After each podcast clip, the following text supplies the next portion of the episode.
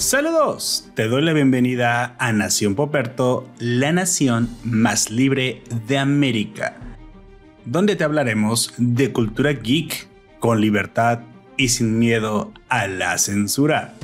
Hoy conversamos sobre el show de Cuphead, la nueva serie de Netflix inspirada en el videojuego del mismo nombre, desarrollado por el estudio canadiense MDHR. Te contamos acerca de la peculiar estética de esta obra inspirada en los shows de televisión de dibujos animados, creados por Walt Disney en la década de los 30 y bastante populares hasta bien entrados los años 80. Comparamos la historia adaptada por la plataforma contra el guion original escrito para el videojuego y te contamos las diferencias y similitudes. Aunque si algo debe quedarte bien claro de ambas obras, es que jamás debes meterte con el diablo. Ponte cómodo porque comenzamos.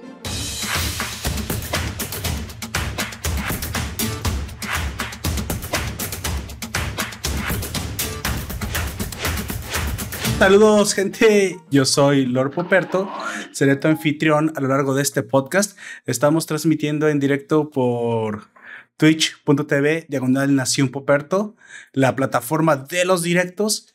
Y pues bueno, como siempre, me acompaña mi confitrión del sur, del sur del mundo, iba a decir. No, ese es, ah, ese es el chileno, mi confitrión, el de los chinos. Eh, buenas tardes, noches, días. Eh, Aquí, Aoyak, vamos a hablar, como ya dijo Poperto, de la serie de Cuphead. Que, bueno, a mí cuando yo jugué el juego, que no recuerdo si me lo terminé. Creo que me, eh, me, ataré con el Rey Dado. De, eso sí me acuerdo, que me ataré mucho con el Rey Dado. Pero me gustó mucho. Y cuando me enteré que iban a sacar una serie, pues me emocioné. La, la verdad, no era lo que esperaba. Es que no me gustara.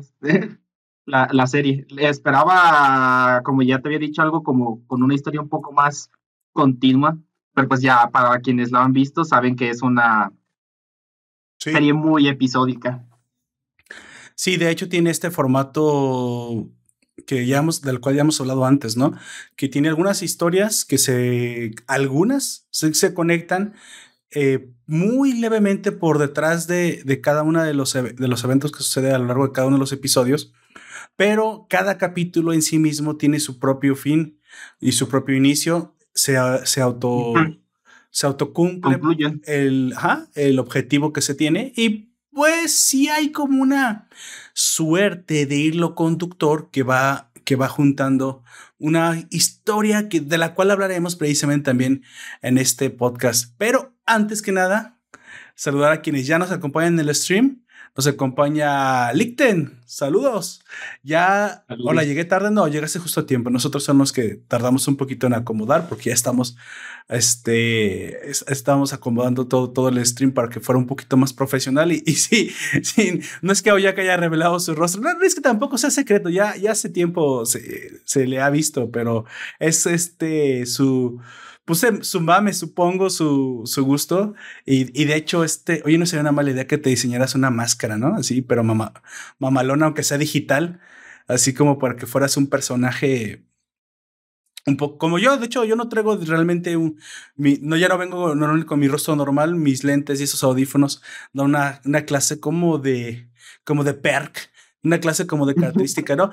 Pero bueno, siempre cada quien se siente a gusto con lo, con lo que pone y pues bueno, lo, lo interesante en un podcast es eh, las palabras y pues bueno, aunque hoy pues estamos haciendo ya un poquito más de producción en este formato de video que pues un poco parece ser que a la gente le gusta también, pero no, no se preocupen, nunca abandonaremos nuestras raíces, nunca abandonaremos nuestros orígenes. Cada, cada cosa que hagamos podrás escucharla sin necesidad de tener que estar volteando. Si allá quien me haya escuchado, quien haya comenzado a seguirnos ya hace un par de años, aquellos los más antiguos sabrán que eh, mis primeras declaraciones es, eran que me gustaba este formato para que no distrajera a las personas. Ese es un formato de acompañamiento, eso es un formato para que lo pongas mientras lavas la ropa, mientras lavas los trastes, mientras sabrá qué otra tarea te ponga a hacer tu mujer, si tienes mujer, si no, pues si no, bueno, lo que estés haciendo cuando estés manejando, cuando estés en el, en el transporte público.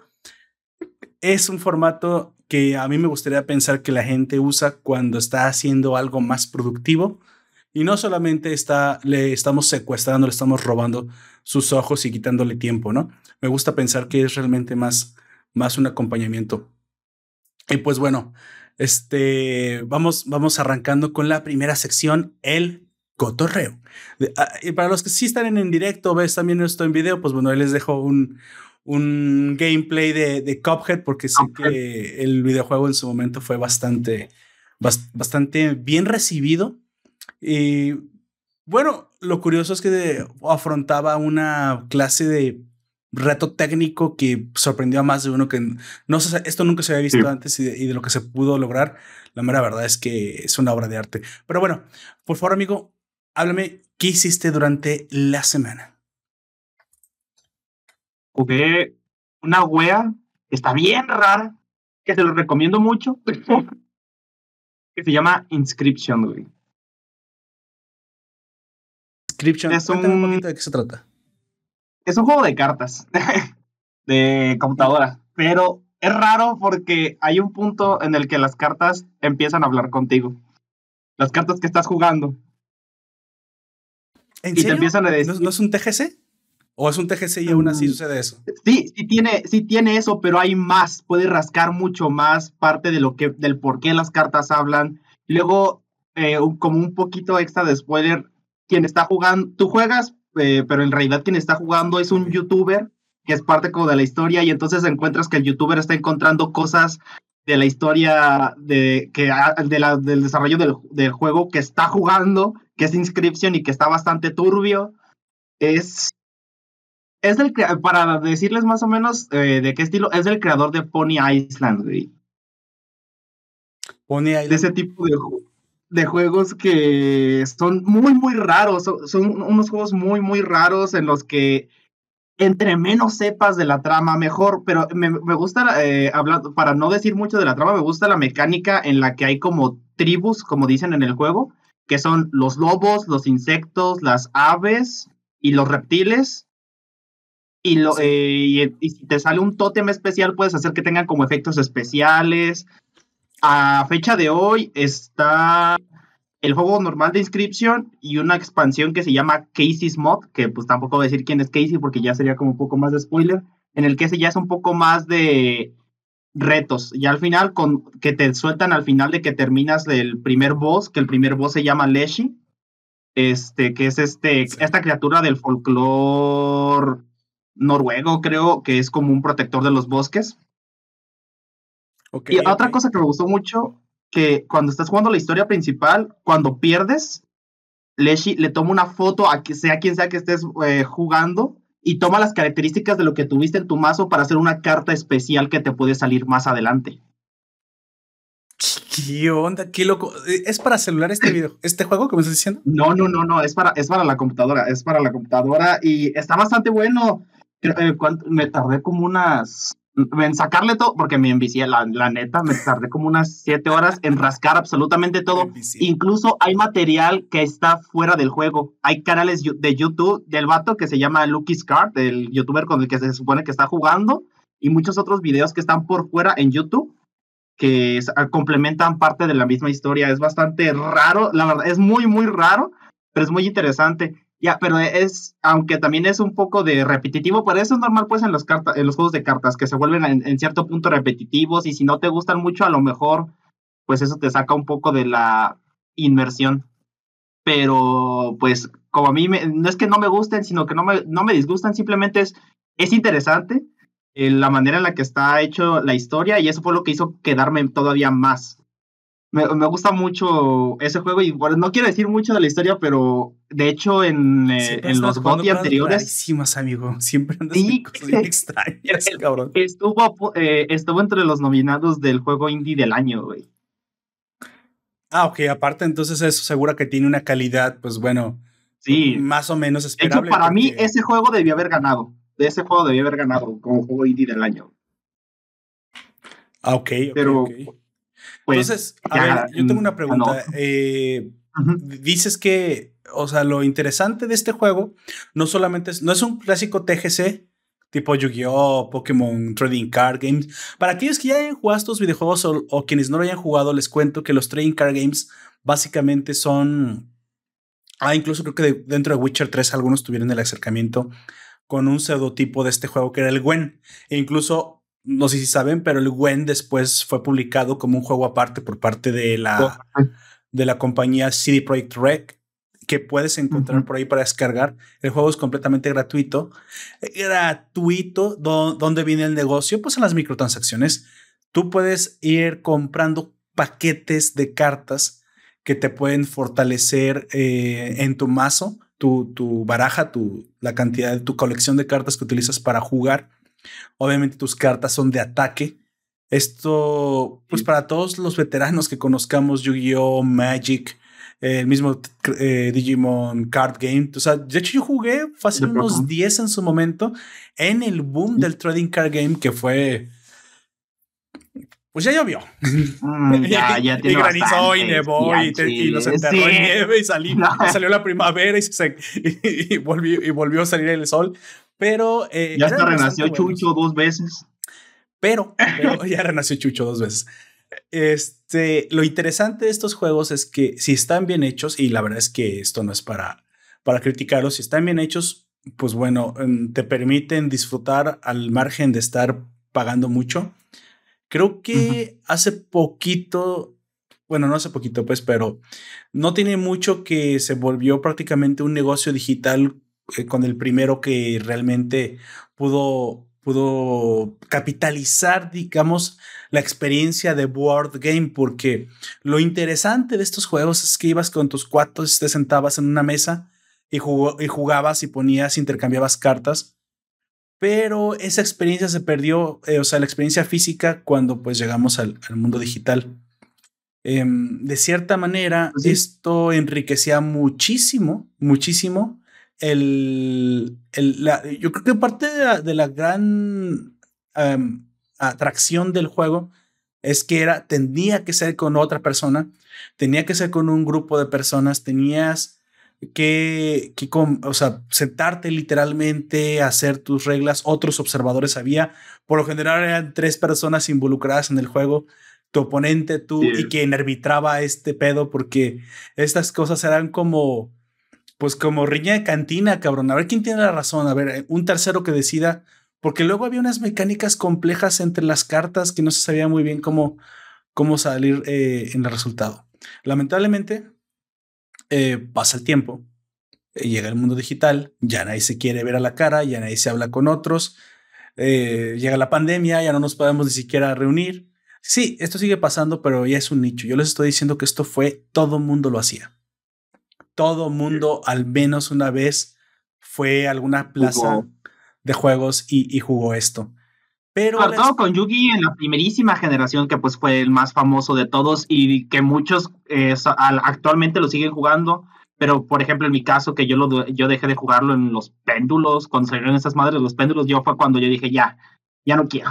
y me alejé de eso y ya luego, como empezó pues este boom ya con lo más digital, también hace poquito salió Legends of Runeterra, de, que era de los personajes de League of Legends, que a comparación de otros no tiene un sistema de monetización tan agresivo, porque es un poco más amigable a comparación de todos los demás. Precisamente eso es lo que yo estaba pensando que cuando nos pasamos al mundo digital, se perdió muchísimo la experiencia del intercambio, así que como como era una parte tan, tan, tan importante del juego, el hecho de que fuera en físico, pues se, se, perdió.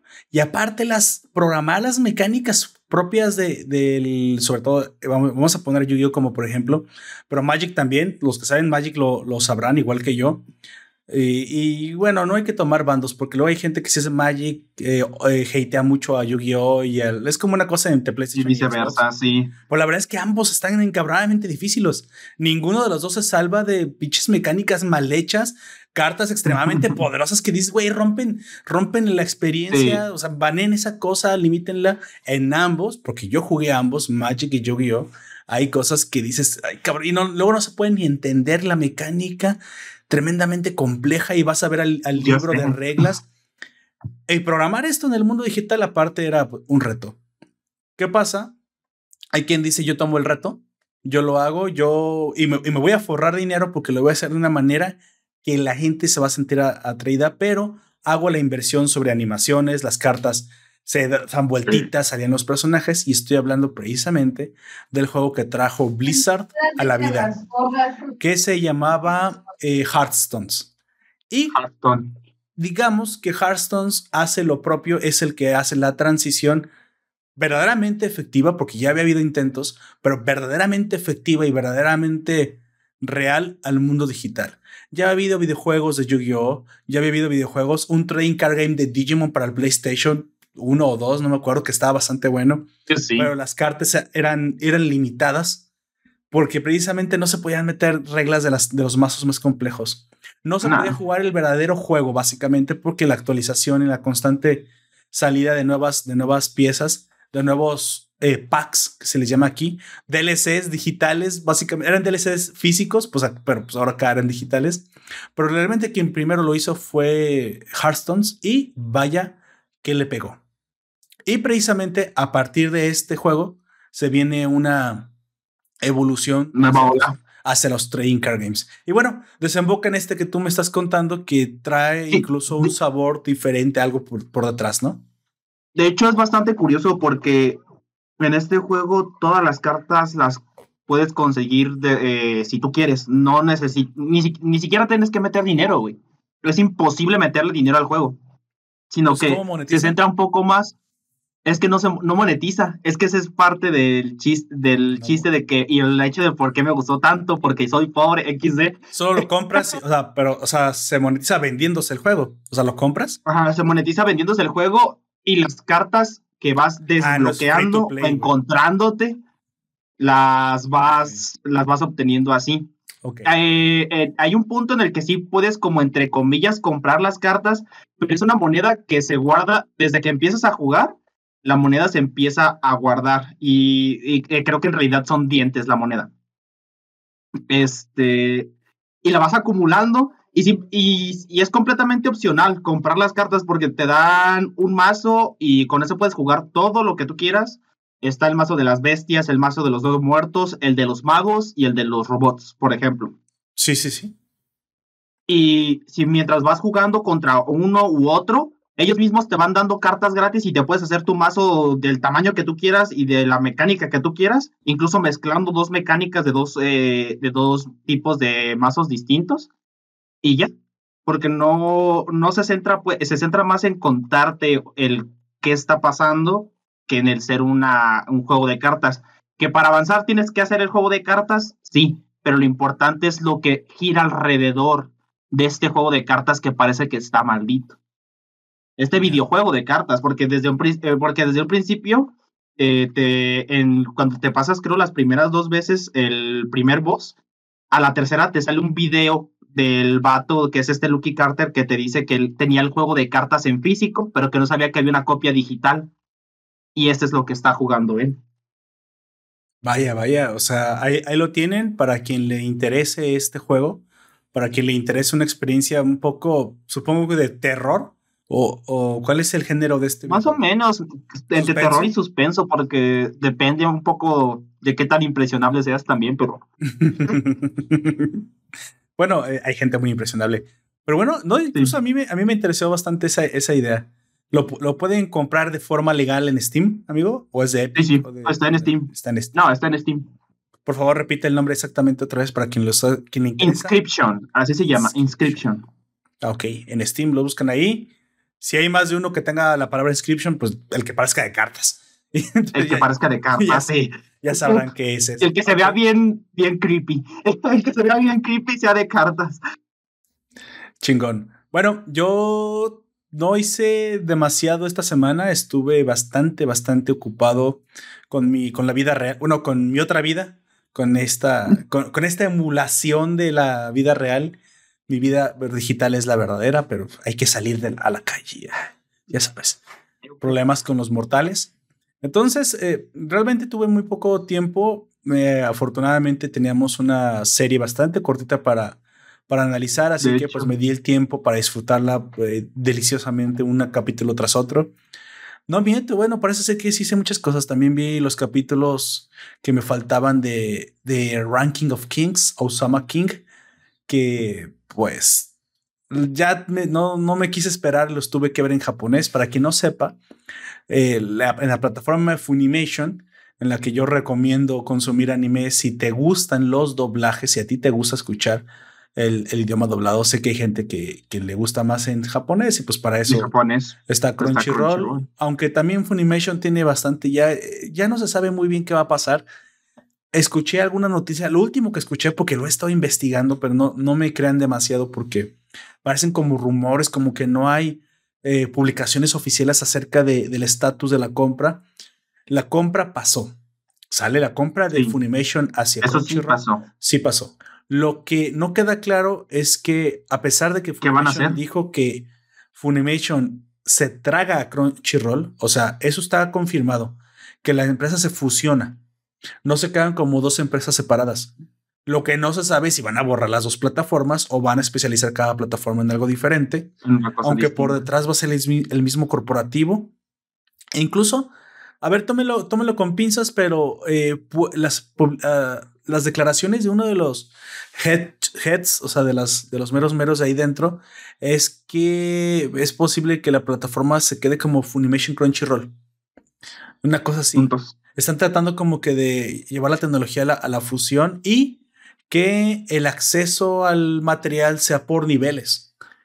Este, pero esto no, no, no lo pude confirmar en, ningún lado, solamente en uno que lo, que lo leí. Y es que podría ser que tuvieras, eh, no sé, por tanto dinero, no sé, la, básica si quieres, un acceso a Crunchyroll, a todo el anime, perdón, eh, japonés y en transmisión. Por otro, ya el doblado, por otro, algunos exclusivos, o sea, puede crearse en niveles, pero todavía no está bien confirmado. Lo que sí, lo que sí es que la compra sí pasó, esto ya es un hecho y oficialmente Funimation es dueña de Crunchyroll, no es al revés, realmente no es una fusión, es una compra directa. Sony le compra a Warner, ATT, la plataforma enterita al grado que si mucha gente no lo ha notado, los dobladores son los mismos ahora. Se, se comparten el doblaje. Las mismas voces. Crunchyroll y Animation. Y esto, no sé si exactamente era igual así, ah, podría haber sido así antes, pero antes tenían un partnership. De hecho, si van a buscar, hay, hay una nota bastante extraña porque después de la compra se rompe el partnership, o sea, la colaboración. Y se rompe porque ya no es necesaria, o sea, la colaboración era... no, ya son uno yo te vendo el doblaje de tal serie y tú me vendes el doblaje de tal cosa. Yo hago el de, em, vamos a poner el, el, de Attack on Titan y tú me haces el de My Hero Academia, por un ejemplo, aunque creo que My Hero Academia no está en Funimation, pero ese era el, partnership. O sea, lo que me refiero es que eh, tienen una, un arreglo ambas plataformas para yo me imagino no estar doblando los dos el mismo anime. Exactamente, pero ya no, ya no hay necesidad, ya prácticamente al menos el mismo set de grabadores, el mismo set de artistas de doblaje, pues básicamente son los mismos. Así que bueno, eh, respecto a eso, yo en Funimation estoy, estaba viendo Osama Ranking en español porque pues, me gusta, me gusta a mí el doblado, ah, eh, eso es un albur, obviamente hacia mí mismo.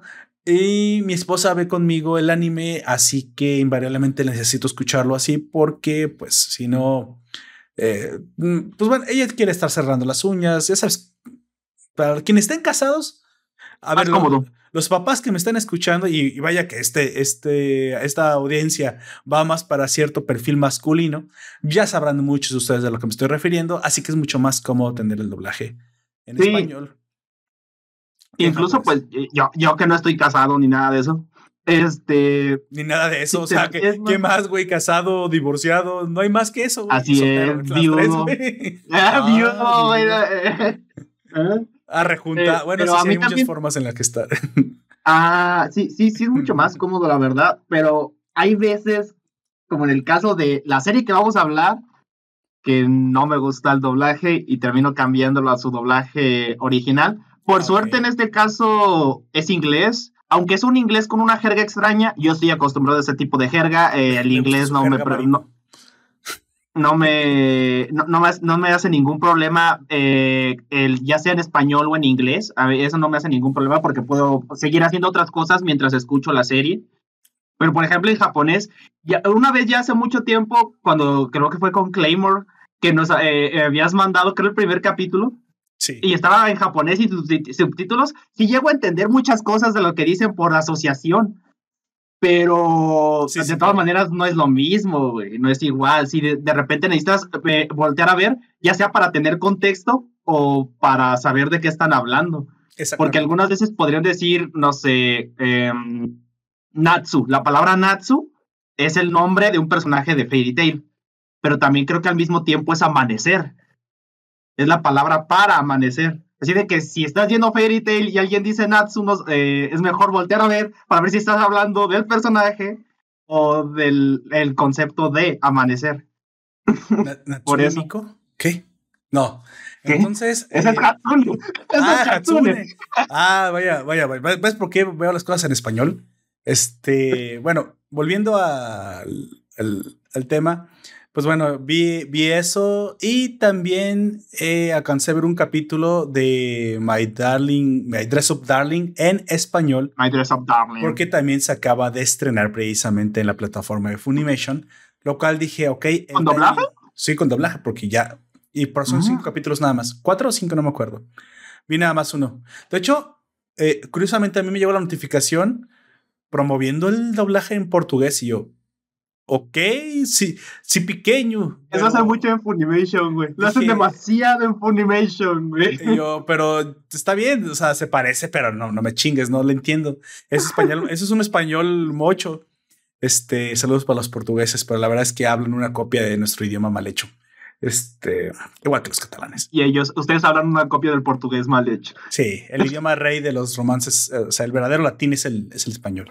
Bueno, volviendo, entonces dije, bueno, eso quiere decir que ya está doblado. Entonces volví a la, al anime y sí, básicamente tiene cuatro, o en mi celular dice que sí, cuatro episodios doblados. Este, creo, o sea, deben ser cuatro porque yo vi la promoción con cuatro o cinco al doblaje portugués, pero es lo mismo. Y parece ser que es cuando se dobla no, no nada más al portugués, sino al español y al inglés. Porque recordemos, pues bueno, que, que en Funimation también puedes disfrutar de su doblaje al inglés. No sé si lo retiren en el Crunchyroll, pero pues bueno, la plataforma primero dobla al inglés, supongo, porque hay, allá es la publicación original, aunque no sé cómo tengan ahora los tiempos, pero ahí lo puedes disfrutar así el inglés, cosa que no recomiendo porque el inglés es un idioma horrible y el doblaje todavía es peor que, el inglés, que en el en eso. Español es bastante decente, a mí me gusta mucho y con, salvo con todas las excepciones, creo que ya lo están haciendo bastante bien. Sé que las primeras temporadas que se hicieron así en, en esas plataformas, pues sí, dejaban mucho que desear. La gente reclamó que no mandaran a doblar las cosas a Miami, porque el si, si no les gustaba el español mexicano, que mira, nos hatearon. En Sudamérica nos hatearon. No, no, no, ¿por qué tienen que doblar el español mexicano? Yo, oye, no, no, no sé, o sea, no tengo la culpa, no sabía que existías, güey, hasta que el Internet se inventó, Sudamérica. Entonces, no es mi culpa, yo tengo muchos problemas con los narcos como para estarme preocupando por eso. Pero nosotros, afortunadamente, eh, en lo que se trata de doblaje, siempre hemos tratado de ser bastante eh, neutros. Sí, a veces se dice español mexicano, a veces se dice español neutro. Y de hecho, realmente eso se hacía para respetar a los sudamericanos, realmente. Nosotros, cuando veíamos los doblajes al español en las películas, decíamos, nosotros no hablamos así, es demasiado sin chiste, demasiado eh, profesional. Le falta pasión. Le falta, le falta alma al doblaje. pero la culpa es de ellos, porque cuando llegó, no me acuerdo qué película fue, bueno, fueron varias, pero una fue con la que la petaron, que fue la de Hangouts, que pasó ayer, que dijeron, ¿sabes qué? Nos atrevimos a hacer la localización al, al mexicano pero no alcanzamos a hacer la versión internacional. Chingue madre, mándala así, mándala así a Sudamérica. Ya, mándala así. Y les encantó y ahora lo quieren todo así. Bueno, bueno, o sea, yo. De hecho, también creo que esto le pasó gracias, a. Supongo. Gracias. Hora de Aventura. en Hora de Aventura, este, el, el que, no recuerdo el, nombre de, el nombre del actor de doblaje, pero la voz de Jake el perro, que es el amigo pues, ah, de fin de este personaje principal. Pinche perro Güey, le obligaron a que lo hicieran, o hiciera la voz más, neutro. de los capítulos que tú viste, pues sí está muy mexicanizado, pero creo que a partir de la tercera temporada se nota un cambio incluso en el tono de voz o sea, el personaje. Eh, bájale, al principio, bájale de barrio, güey. Y ya cuando vieron que pegaba, ah, ya, ya puedes hacerlo como tú quieras. Ay, qué bueno, porque estar fingiendo esto es como de. Las primeras tres temporadas es súper mexicanizado, vamos a decirlo así.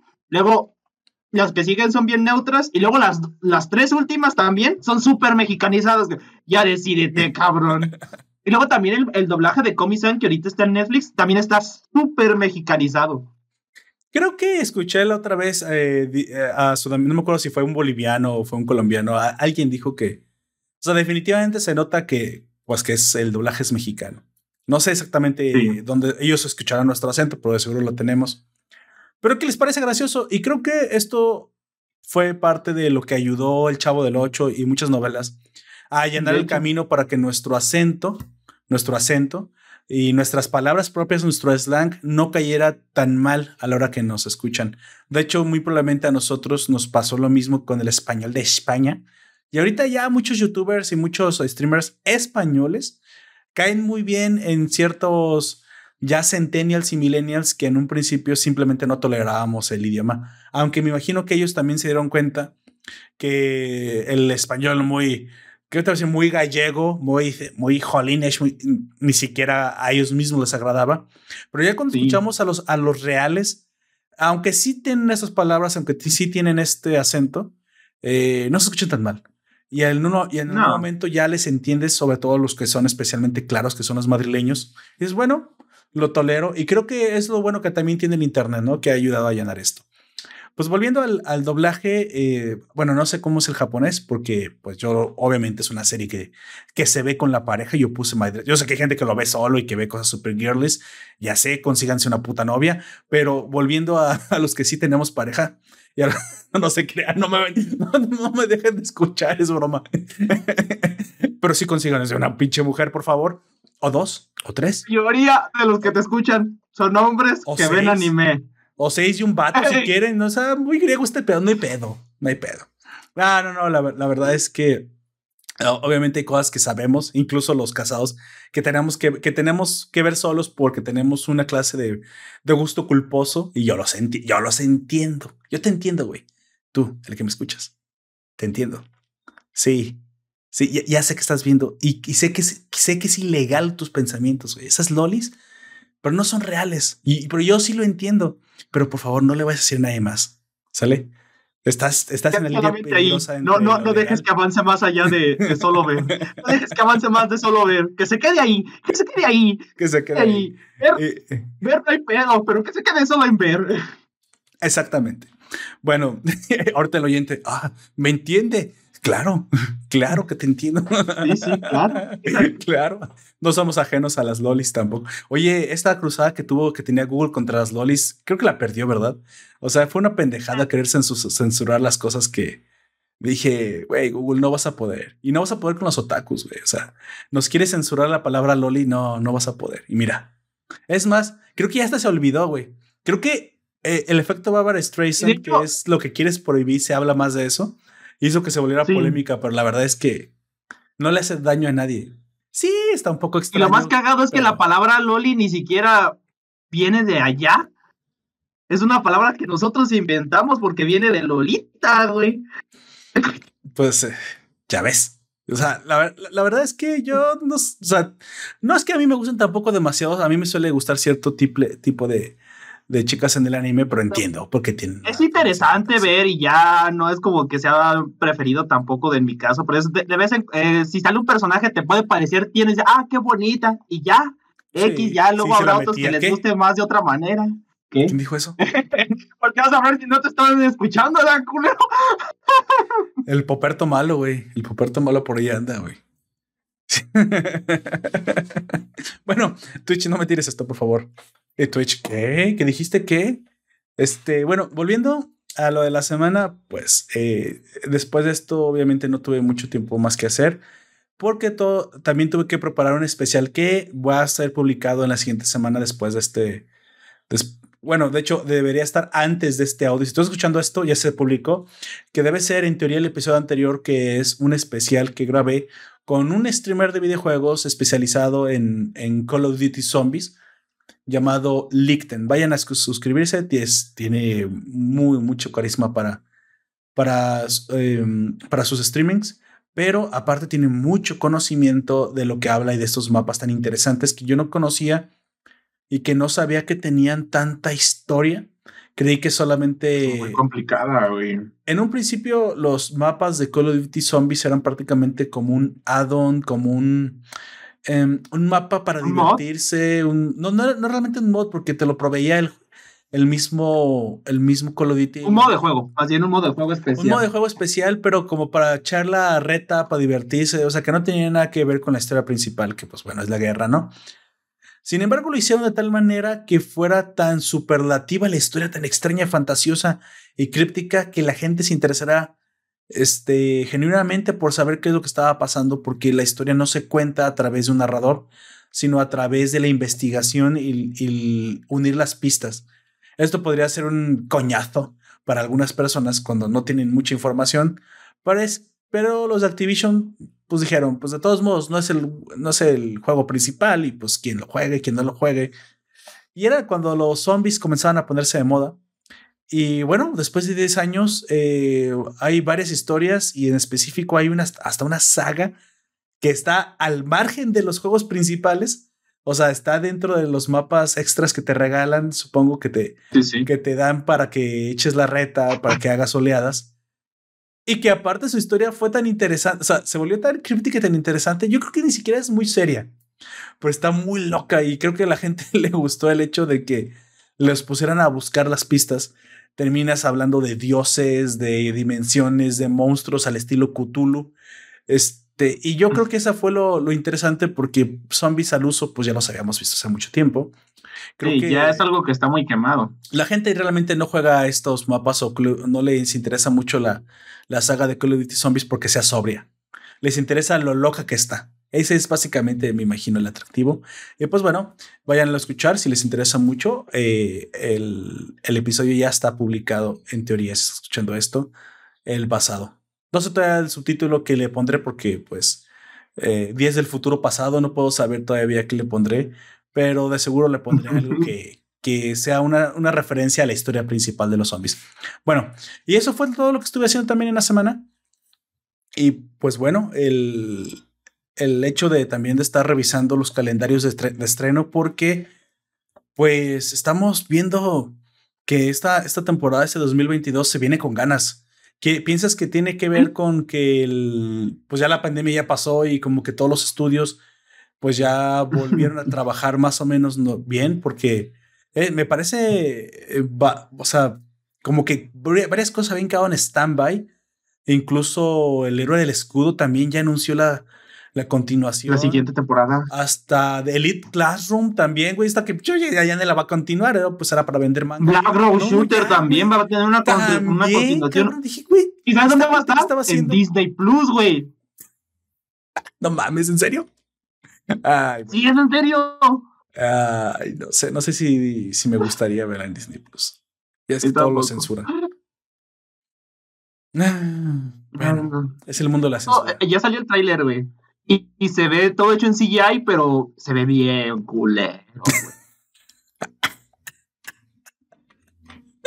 bueno, entonces, ¿para qué chingos te emocionas?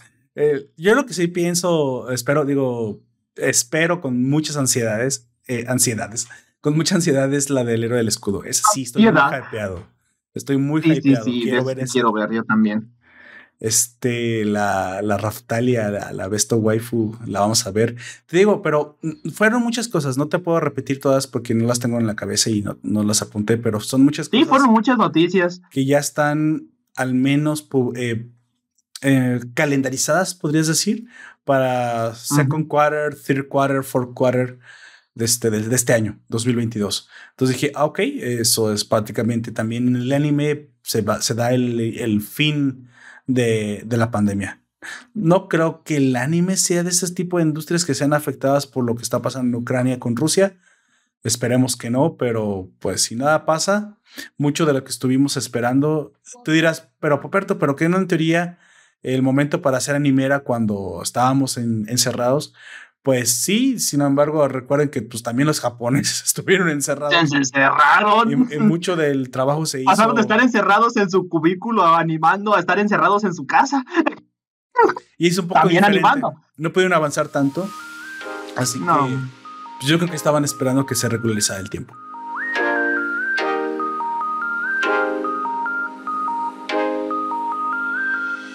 Bueno, ahora sí, pasamos a la siguiente eh, sección donde hablaremos precisamente del análisis que, haremos sobre Cuphead Show que será, digamos, de alguna manera imposible separar las comparaciones con el videojuego, pero vamos a centrarnos sobre todo en lo, en lo que Netflix nos quiso ofrecer, ¿sale? Vamos a hablar un poquito de lo que Netflix quiso aportar o de lo que el show quiso eh, transmitir durante, durante esta adaptación, que muchas personas que, sobre todo que habrán jugado el videojuego, se dieron cuenta que no eran exactamente iguales, ¿sale? Así que, pues bueno, obviamente esta, esta reseña tendrá que contener spoilers, eh, serán entre ligerones, no, porque la verdad es que no se puede. No se puede spoiler mucho una, una, serie que no tiene realmente historia. Así que, pues bueno, quédate porque comenzamos la reseña. Amigo, Cuphead, ¿qué es, qué es Cuphead? ¿Por qué o qué? qué ¿Cuál fue la idea detrás de esto? El carataza. ¿Por qué? ¿Cuál, ¿Cuál fue la idea detrás de esto? Pues el concepto original de tanto la serie como el juego es hacer una, un juego, un, material basado en las caricaturas antiguas, así como tú ya mencionaste, como de Mickey Mouse, los Looney Tunes, Merry Melodies, o eh, ¿cómo, le, ¿cómo dicen? Fantasías animadas de ayer y hoy, le decían a Merry Melodies. Los, Looney Tunes, exactamente. Sí, y, y pues sí se nota que sí tiene ese estilo eh, sobre todo en la música, que es mucho, mucho, mucho jazz. Y el, el estilo de que todo está hecho a, mano, de que parece estar hecho a mano, que tampoco eh, es, es de los pocos juegos que yo he visto que lo hacen. Hasta ahora solamente he visto dos o tres, entre ellos este, el juego de Skullgirls, que es un juego de pelea que también recomiendo mucho. Mm, y y de hecho, ahora que lo pienso, también está ambientado en esa misma época Schoolgirls. Como, eh, y tiene ese ambiente muy jazz. Literalmente hay un vato que se llama Big Band. Es como un hombre orquesta, pero también al mismo tiempo es un cyborg y todos sus poderes son de que saca un saxofón o una tuba. De hecho, hay una referencia a Jojo's Bizarre Adventure que cuando golpea con, con, el puño grita tuba en vez de tuba, tuba, tuba, y está cagado. Cagado. De hecho, Cuphead es el gran, el, el gran, eh, ¿cómo podemos decir esto? Sí, sí, pero ah, mira dónde voy. Cuphead fue el videojuego que expuso a, los posers, güey. A los putos mm. posers. De hecho, comenzando, comenzando. Fíjate qué bonito vivir en esta época donde se está escribiendo. ¡Eh, la puta prensa.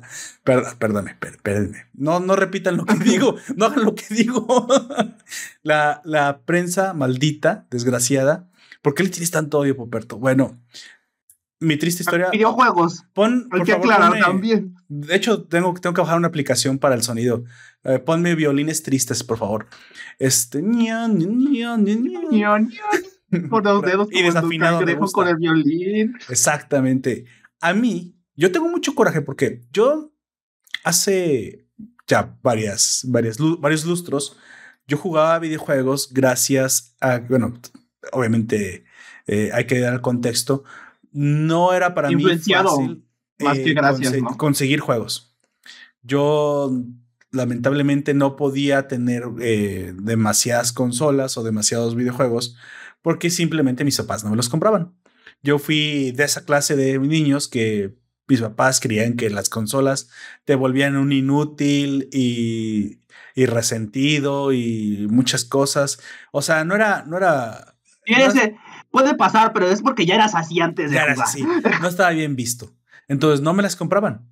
No porque la, economía en la casa no fue mala, pero no, no me la querían comprar. Yo tuve que trabajar para comprarme mi primera consola haciendo trabajitos part-time, unos baitos este, para comprarme mi primer PlayStation 1. Y obviamente se imaginarán, pues, la cantidad de juegos piratas que venía con eso, porque pues denle like, denle like y suscríbanse si ustedes también compraron juegos piratas del PlayStation 1. Claro, pues te imaginas, yo tenía 15 años, 14 años, ya no me acuerdo, pero yo estaba muy... Incluso en un futuro ya tener la consola chipeada, como en mi con el Play 2. A mí me la vendieron así, güey, yo no sabía que había juegos originales. O sea, yo no sabía que los juegos, o sea, ¿Cómo te explico que, que, yo no yo pensaba que así, que así era el asunto? O sea, tú comprabas la consola, le comprabas el del tianguis, el del mercado de pulgas, le comprabas los juegos. Yo no sabía que existían con caja más profesional. Y con manual, güey. Con, con historia extra, incluso que te regalaban stickers, algunos ya, ¡uh! hace muchos años. Después me enteré de este asunto, obviamente dije, ah, ok, eso está sucediendo, bueno. Pero luego, luego obviamente uno agarra gusto y si, si esto es lo tuyo, comienzas a, a buscar información, a buscar más gente con quien compartir este, este gusto que tienes. Este hobby. Un día eh, tendré que confesar que estando en una parada del camión, Volteo al puesto de revistas de la esquina, el clásico puesto de revistas con periódicos arriba y pornografía abajo, obviamente, y la de Playboy tapada con una hoja negra, sí, claro, libro vaquero. Y veo entre todas, entre, entre tantos culos y tetas que estaban ahí en exhibición. ¿Por qué? No sé. De hecho, sí, ahora que lo ¿por qué estaban entre esas revistas? Revistas de videojuegos estaban entre las revistas de ese tipo, ¡qué pedo! La cosa es que tenía una portada, no me acuerdo, una morra muy suculenta, creo que era la de Perfect Dark. Suculenta porque eran puros polígonos, pero ya sabes que antes se utilizaba el arte. Pero por la te sacaban un ojo. Pero la foto era un arte, o sea, sabías que dentro del juego no estaba así. Pero era como para promocionarse, pues recordamos que las portadas de los videojuegos eran arte se tenía que hacer un, un fan art ahí, de un, una portada este, con diseñador y todo, pero dentro obviamente las gráficas ni, ni esperables eran así. Hoy, hoy sigue siendo lo mismo, pero ya sabes que es porque pues eh, es para, para llamar atención. las gráficas ya son impresionantes. Hoy puedes tomar una captura del nuevo Tomb Raider y difícilmente la gente distingue si no sabe muy bien de qué, está viendo, si esto es una película o es la portada de un videojuego. Entonces, y no te vayas tan lejos. El, lo que salió el viernes pasado, el Elder Ring, se ve con de huevos esa madre. Está muy bien. Está todo, bugoso, ah. pero está muy chido. Cosa que también, o sea, peleándome en Twitter porque es lo que estaba haciendo. O sea, es ridículo que esperen que un juego que sale ya en la industria de hoy salga sin, sin bugs. O sea, va a salir con bugs y la idea es que como el, ya el problema no es que haya bugs, el problema es que abusen de eso como te estoy viendo a ti Ubisoft. Bugisoft, pero aún así lo compras. Igual lo compras este, y sale el parche. Miren, Cyberpunk y lo arreglaron. Ahora sí todo el mundo, este es el Cyberpunk que debió haber salido y la verdad. Es que también en parte podría decirse que es culpa del consumidor porque tiende a perdonar mucho eso, güey. Siempre es culpa, sí, tiende, culpa de nosotros. Tiende a perdonar demasiado ese tipo de cosas porque dice, ay, luego lo arreglan. Es que no debería haber un luego lo arreglan. o sea, entiendo que tenga que ¿Son fallos menores? Sí, si son fallos menores, eh, eh, X está bien, como por ejemplo en Red Dead Redemption, eh, que, o en general en los juegos en los que hay caballos, siempre hay un chingo de bugs con caballos. No sé qué tienen los caballos que son muy difíciles de programar, pero siempre provocan bugs. Decía, bueno, ahí es un bug menor, solamente pasa con los caballos, X. Pero si eh, tú, cuando te subes al caballo, te conviertes en el caballo, eso no, no nada más es un bug normal. De es algo peor. Hablando de caballos y hablando del Elden Ring, yo vi un gameplay donde el caballo desaparece, güey. Entonces va montando en, un caballo invisible, tan cagado. Curiosamente, a mí no me gusta el, el, arte de Elden Ring, la dirección de arte. No me gusta, no me gusta la estética. Se ve muy bien. Para mí, a mí no me gusta. Ese tipo de juegos de fantasía viejos nunca me han gustado. Pero supongo que tienen su. su. Eh, ¿Cómo vamos a decir? Em, su sinergia con el gameplay. No, o sea, me refiero a ah, que tienen que ser así para que aparte el gameplay se sienta como se siente. Y es que esa es la, la dirección de arte que toma From Software. Definitivamente a mí me gustaría que tuvieran, no sé, ray tracing, cosas así más impresionantes. La verdad es que no están muy pesados. Y luego tampoco no están muy pesados porque obviamente están pensados acá para sacarlos para consolas. Y sí, las consolas son inferiores, definitivamente, y no van a estar pensando en que el ray tracing, que ya probaron en juegos anteriores y que desmadró completamente la experiencia de juego, porque por mucho que prometen, las consolas no pueden correr ray tracing. A ver, gente, las consolas no pueden correr ray tracing. Hacen su mejor esfuerzo emulando tres rayitos sobre el personaje principal y para de contar. Verdaderamente no pueden. Pero eso no. quiere decir que no se pueda hacer ciertos trucos como ponerle un chingo de niebla a lo que no quieres trabajarle y que nada más te vayas sobre el plano principal, como lo que le pasó a Horizon Forbidden West, que seamos sinceros, no es, no es para irse a, de vacaciones a visitar las montañas, no, ni que fuera un, un simulador de, de, vacaciones. Todo lo que te interesa es que la morra se vea bien y que los monos se vean bien y que las mecánicas funcionen. Pero la verdad es eso, o sea, acepten, hay que aceptar que las compañías tienen sí. que hacer esto.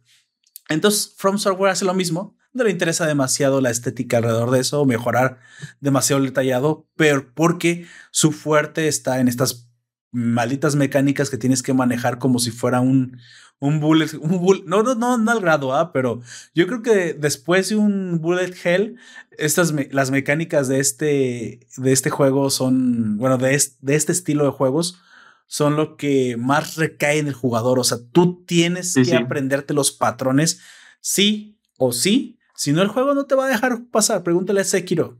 No te va a dejar pasar. Apréndete. Es un muro patrón. enorme y pesado de, de brincarte o de pasar. Porque si no te acostumbras, búscate otro juego. Directamente, búscate otro juego. Si no, te, si, si, no tienes la paciencia y la perseverancia para este tipo de juegos, vete. Eh, directamente vete. Y mira, ¿de quién heredan? Estamos hablando precisamente otra vez, volviendo a la idea principal del juego que puso en, en evidencia a la, a la, a la maldita este, prensa, ¿A la hipocresía? A la hipocresía de la prensa que no sabían ni jugar los de higiene, no sabían jugar Cuphead. Se moría. Es más, el tipo, el, el, no me acuerdo el nombre de este imbécil, salió a decir que no tenía que saber jugar videojuegos.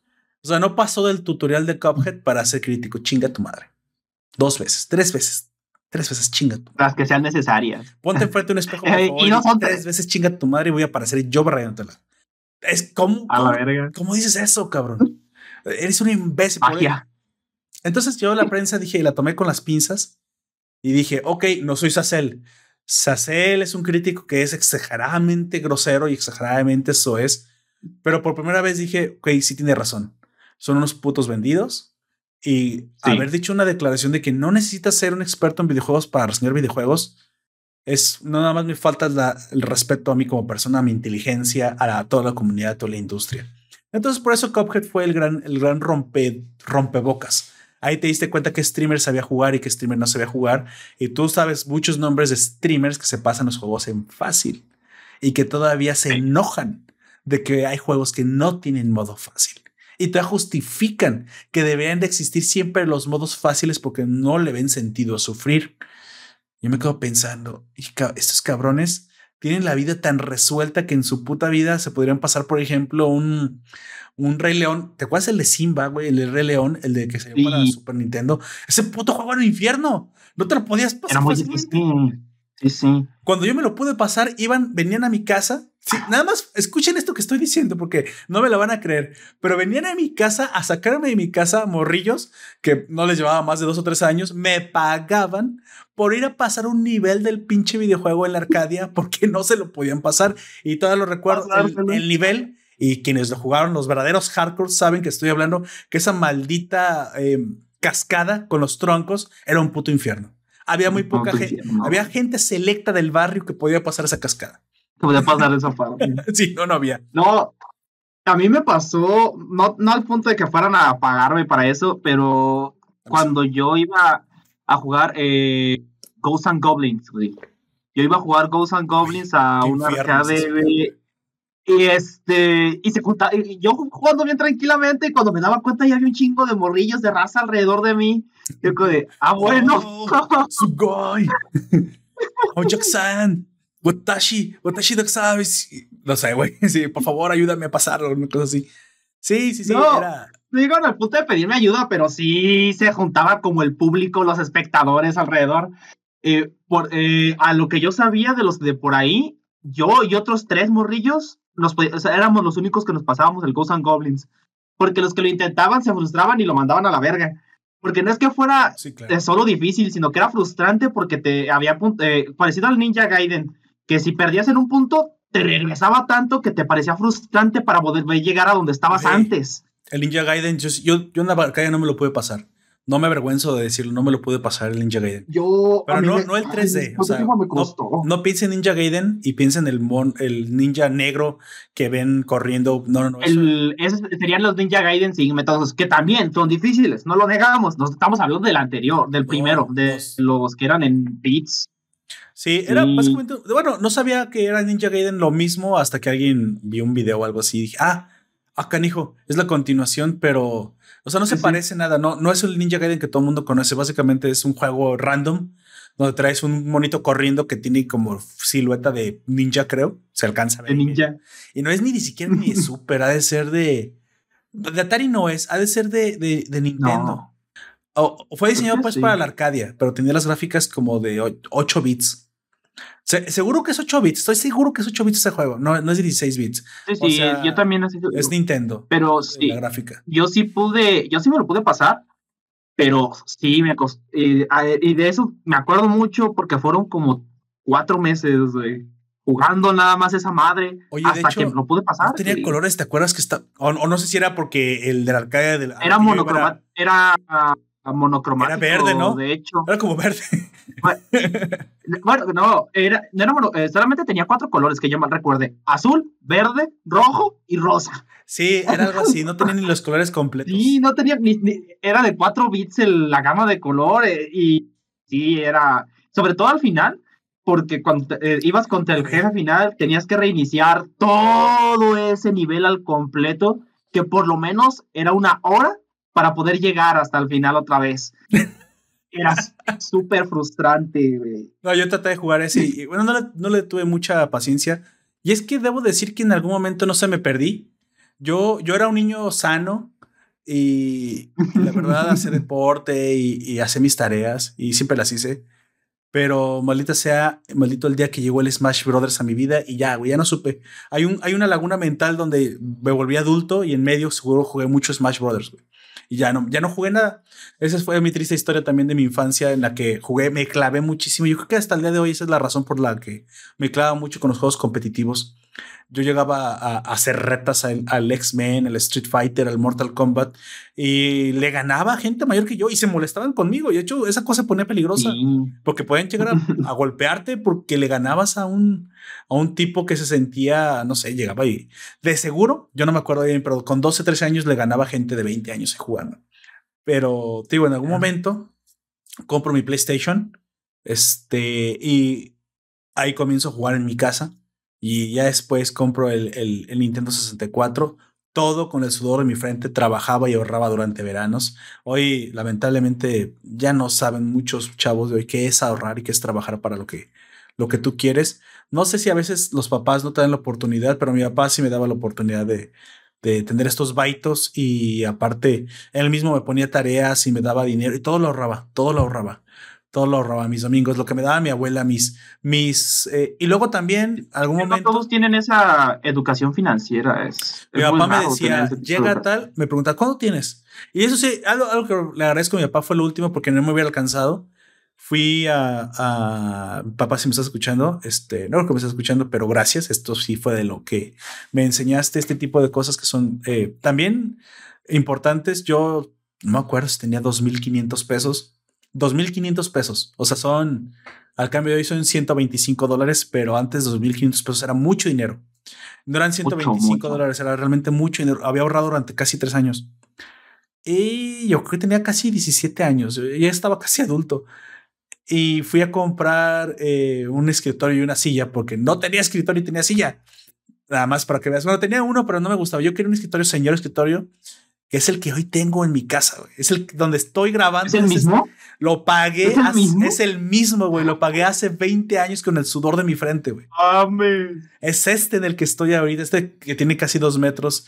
Y obviamente dirás, bueno, Popper, tú ya no es tan, eh, tan impresionante. En aquel entonces no había ni mueblerías que vendieran escritorios tan grandes. Y es que. Tienes que mandarlo a hacer. Y no me alcanzaba para el sillón. El sillón, si no, él se murió. El sillón chupó faritos. Costaba 2.800 todo. Y yo ya me iba, iba a elegir otro, porque mi papá de hecho no quería que comprara uno tan grande. Me decía, ¿por qué quieres uno tan grande? Y yo, pues, lo, lo quiero, o sea, no sé, un escritorio grande. Al final me dijo, mira, eh, ¿cuánto tienes? yo, 2.500 y 2.800. Yo te pongo el, resto. Y, a, eh, a, partir de ahí, cualquier cosa que no completaba y me faltaba poquito, me, me volví medio mañoso, pero no mañoso, me enseñó a negociar. Yo decía, papá, me falta tanto, ¿cuánto me, cuánto, qué tengo que hacer? Para que me lo completes. Y de ahí comencé a hacerme de varias cositas. Mi papá me completó el, el GameCube, pero porque ya negociaba con él. También en la casa ya había la posibilidad de que esto sucediera. Yo sé que hay veces que en nuestras casas no hay, no hay esta posibilidad, pero mi papá ya me podía completar. De hecho, me compró un control. Le dije, mira, papá, tengo, tengo uno, quiero jugar con mi hermana. Tu hija, la favorita, la que elige siempre sobre mí. Notas el resentimiento de hermanos. Entonces, eh, Comprarle un control a esta culera, dijo. Comprarle un control a esta culera.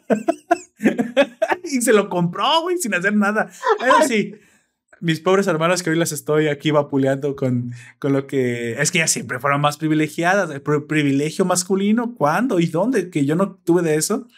Pero siempre tenían muy buenas calificaciones. Eso sí, mis hermanas tenían muy buenas calificaciones, este, mejores que yo incluso. Y yo no tenía malas.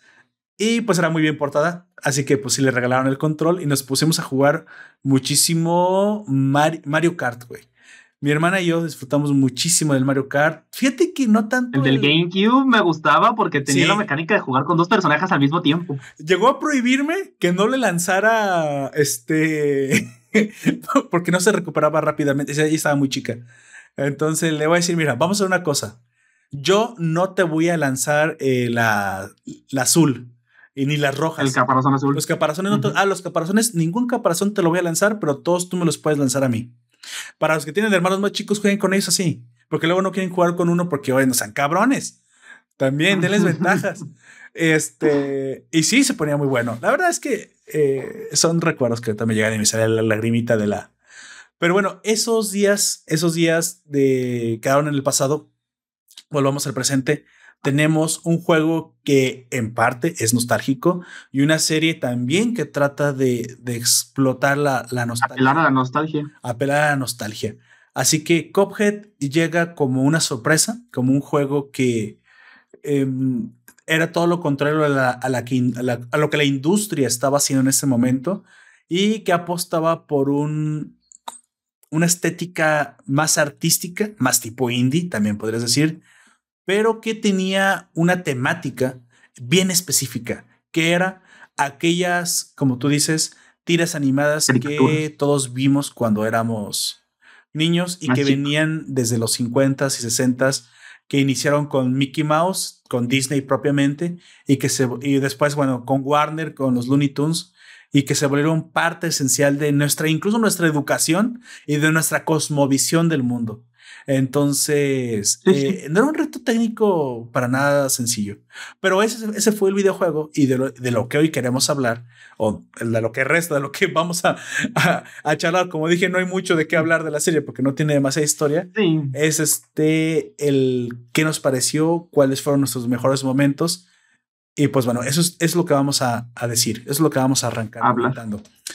Los personajes, amigo, por favor, háblame de los protagonistas. Esta, este diseño tan extraño que nos recuerda un poquito por, el, por los colores y por el chorcito y, y, la parte de arriba negra como, como si fuera... A Mickey.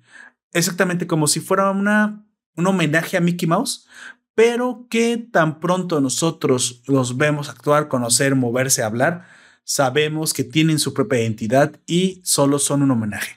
Hábleme, por favor, de los personajes. Eh, los personajes principales son Cophead y Mockman, aunque se llame el show de Cophead. Si te soy honesto, siento que Mockman se robó, eh, en la serie se robó mucho el protagonismo en muchas ocasiones, güey. Como más protagonista que Cophead, que tiene el nombre en la puta serie, qué pedo. Yo creo que como Mario Luigi. la comunidad del juego, Tal cual. E, en la, en la misma comunidad, güey, la gente le empezó a gustar mucho más Mockman y la gente ponía de dos jugadores para sacar a Cophead y jugar con Mockman. ¿En serio? Sí, bueno, si porque les gustó mucho Mockman. Sí, sí. Y honestamente a mí también, eh, no es que me cayera mal Cuphead, pero sí me cayó mejor Mockman. Eh, es más divertido. El otro es como un poco más, por así decirlo, típico protagonista, por así decirlo, de, de esas caricaturas este, travieso y ese tipo. Y Mockman como que tiene más contrastes entre que es miedoso y ese tipo de cosas y lo hace brillar. Y, pues sí, como tú dijiste, tienen el diseño se parece mucho a Mickey Mouse pero su, la actitud es un poco más parecida en ese sentido a los Looney Tunes, porque son un poco más locos, más traviesos. Sí, sí Sobre todo Copget. De hecho, te diste cuenta que había una relación, o sea, los hermanos realmente es como Mario y Luigi, me imagino lo que quisieron eh, vendernos, pero en la personalidad a mí me recordaron mucho a Alphonse y Elric de, en el anime este, de Full Metal Alchemist. como dices, Edward es, eh, vamos a decir, es el arriesgado, es bastante valiente, echa para adelante, eh, luego es un poco impulsivo y en esta impulsividad, quien es la voz a veces de la razón, un poco más, no propiamente cobarde, pero digamos eh, más prudente, es Alphonse. Y luego suele ser un poco la, la vez de una clase de conciencia para, para, para Edward, que ambos funcionan bien juntos porque ni uno haría eh, o sea, ni, ni Cophead solito, digamos, a lo mejor se arriesgaría en, o, habría, salido mal hace mucho tiempo, o habría perdido hace mucho tiempo, si no le ayudara a este, lo mantuviera si a salvo, si está al pendiente de él, ni el otro es capaz de hacer todo lo que este, que es quien lidera a veces las, las aventuras, quien lidera. Quien lo impulsa a avanzar. Sí, eso es una muy buena sinergia. De hecho, yo no creo que uno sin el otro funcionara tan bien como funcionó en la serie y creo que es algo que, que nos transmitieron bastante bien. En eso sí estamos de acuerdo. Es que juntos son una muy buena combinación, pero separados tal vez habrían sido mucho menos efectivos porque, como ya dije, el contraste es lo que les ayuda a, sobresalir tanto. El cómo eh, las actitudes de uno y otro. De hecho, se nota un poco más en ese capítulo en el que Mockman se pone peligroso, como dice en, en la serie. sí, donde es, sacaban ese albur tan extraño de los lentes. Pero tú sigue, tú sigue. y pues ahí se nota un poco más porque eh, Mockman trata de ser más valiente y todo eso. Y eh, Cophead incluso tiene que invertir los papeles a convertirse él en la voz de la razón, porque eh, tal vez Cophead sea valiente, pero tampoco es tan tonto para ser imprudente, lo que sí estaba haciendo Cophead, este Mockman que diga. Mockman estaba siendo muy, muy imprudente con todo lo que hacía. Si en algún momento notaste que en este capítulo se invierten las personalidades. Se invierten los. Y ya no funcionó tan bien. Ese, esta fue un poco el, el, Era a propósito, te querían mostrar cómo es que se necesitaba prácticamente que hubiera una. Una. A ver, esto no, no, lo voy a tomar mal, pero normalmente son eh, complementos, las actitudes masculinas y femeninas. En algún momento, no quiere decir que los hombres no tengamos actitudes femeninas, las tenemos que tener, pero que digamos que son propiamente eh, más fuertes en el sexo femenino, que es la prudencia. Pero también el, no, es que fueran novias, novios, ¿verdad? Pero en algún momento Mockman es esta conciencia, esta prudencia, pero también este empuje que requiere Cophead, cosa que normalmente también se le atribuye al sexo femenino, que es el que suele, suele hacer que los hombres o que el sexo masculino explote mejor esta gallardía de la cual normalmente es, es natural. No es que las mujeres no sean valientes, también lo son, pero siempre, siempre tiene que haber una clase como de imprudencia dentro del valor si se quieren lograr grandes cosas, ¿no? Lamentablemente, pues eh, ese es el tipo de riesgos que corren en el mundo real. A veces cobran factura, a veces tienen consecuencias indeseadas, pero así funciona. Si no, no tendríamos nunca un mundo que avanzara en, el camino. no habría nadie que tomara el machete y, y, limpiara la selva para abrir el primer camino. Y creo que esta, esta combinación a mí me lo recordó me recordó un poquito también la psicología de las parejas, un poquito la psicología que he visto en otros, en otros animes y me gustó muchísimo. De hecho, eso también lo vemos con Nesco y Tanjiro en hablando porque acabamos de Demon Slayer. Parece ser que no, pero Nesco es cuando Tanjiro necesita, no la necesita demasiado, pero cuando la necesita, ahí está. Y es el momento adecuado para que él se recupere y, o sea, el protagonista sigue siendo él, el poderoso en teoría, aunque ya también se siente fuerte, sigue siendo él porque es el, cazador, el, el front line, digamos. Pero, oye, que, que el respaldo que tiene está, está de lujo. O sea, ¿quién quisiera un respaldo tan premium como, que, es como la cajita que este güey trae todo el tiempo en la espalda? Y me parece que es algo aparte bonito y solamente la gente enferma ve relaciones de poder y, y de, y de y de opresión en esto. Creo que llegó un mundo en que ya estamos tan, algunos tan, tan enfermos de, de ideología que ya no podemos ni siquiera disfrutar de la bonita relación que es depender de otro.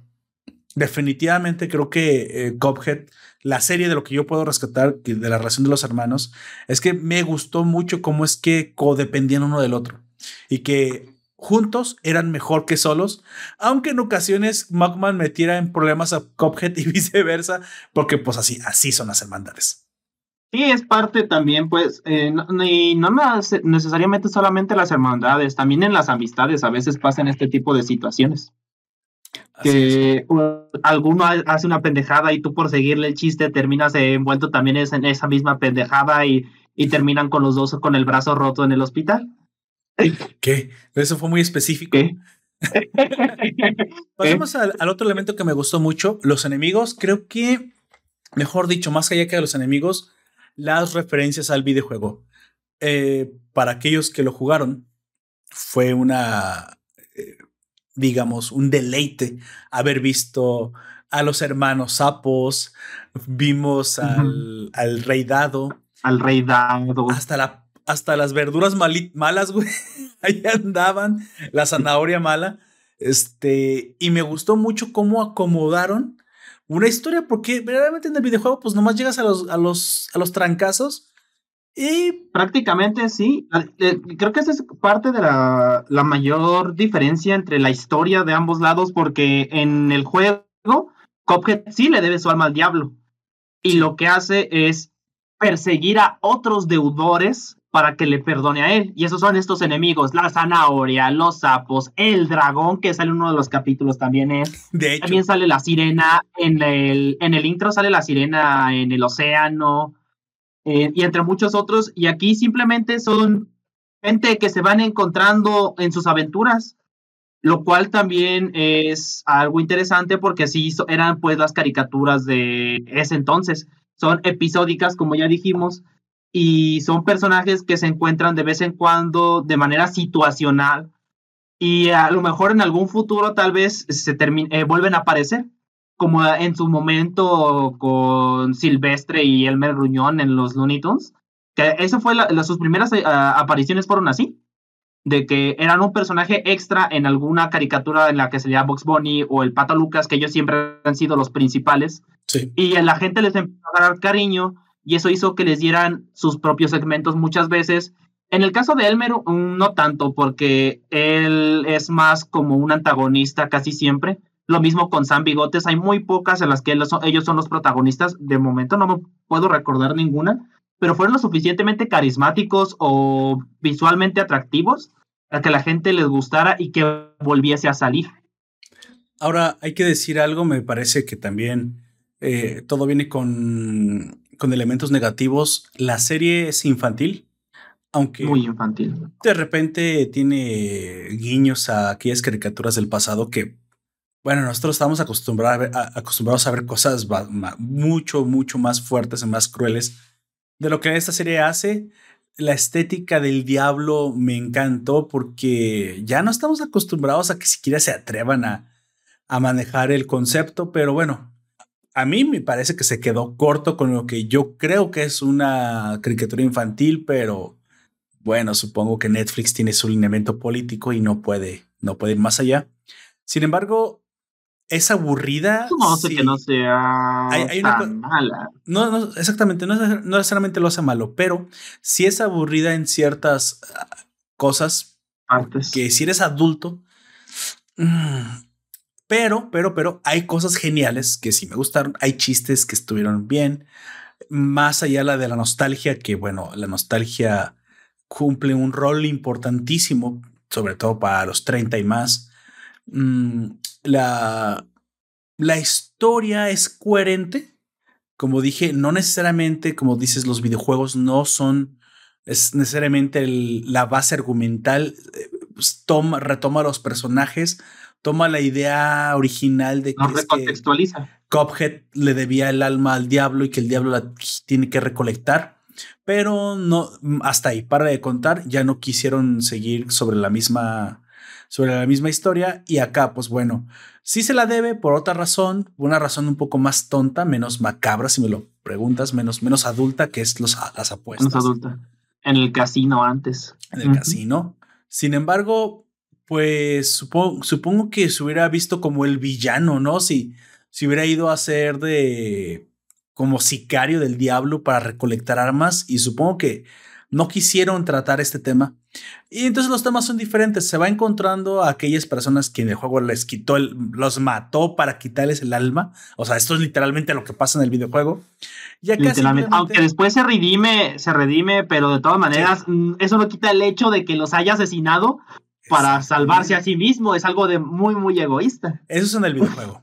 Y pues bueno, pero también dirás, bueno, pero los otros también le deben el alma y pues ahora sí no justifica eso, pero el caso es que la serie y cada capítulo va por otra línea, va por una línea más, eh, más caricaturesca, más tipo Warner, más tipo Disney, más de aventuras. Y simplemente incluyen a los demás personajes, cosa que, como dije, eso es lo que a veces aburre porque, pues dije, mm, no, no está tan interesante en partes. En otras partes, si sabes disfrutar, si sabes extraer lo que te gusta, pues habrá cosas que, que te parezcan interesantes. El por las jajas está bien. Y lo que ayuda muchísimo, y lo que ayuda muchísimo a hacerla tolerable eh, durante sus 12 capítulos, es que son de 10, 10 o 12 minutos los capítulos. Por lo tanto, sí, son cortitos. Al ser mini historias, en algún momento te encuentras tú como adulto, ah, pues disfrutando y riendo un rato de, de incongruencias que estás viendo que pasan. Hay momentos que no me gustan, hay episodios insufribles, hay otros episodios más interesantes y como tú dices, hay, como yo la estaba viendo para analizarla, pues bueno, sí hubo cosas que dije, ah, ok, aquí está muy interesante y por eso yo estaba con una actitud diferente, pero en esta ocasión tengo que decir que no la pude ver con mi esposa porque mi esposa literalmente le aburrió el segundo capítulo y dijo, deja, quita eso, no lo quiero ver. Ok, muy entendible. Y esto puede llegar a pasar si tú estás esperando ver una serie que tenga la estética del juego, pero no tiene el tono del juego. No tiene el argumento del juego, ni tiene la idea adulta detrás del juego. Así que me imagino que, que tuvieron que hacer esta, esta adaptación para niños y adolescentes. Cosa que, bueno, digo, no, no te exime de disfrutarlo. Creo que es una serie familiar. Creo que tú la, la calificaste como una serie familiar. Y pues bueno, ya sabemos que las series familiares sí están hechas para que disfruten toda la familia, pero está más dirigida a los más peques de la casa. A los más chicos.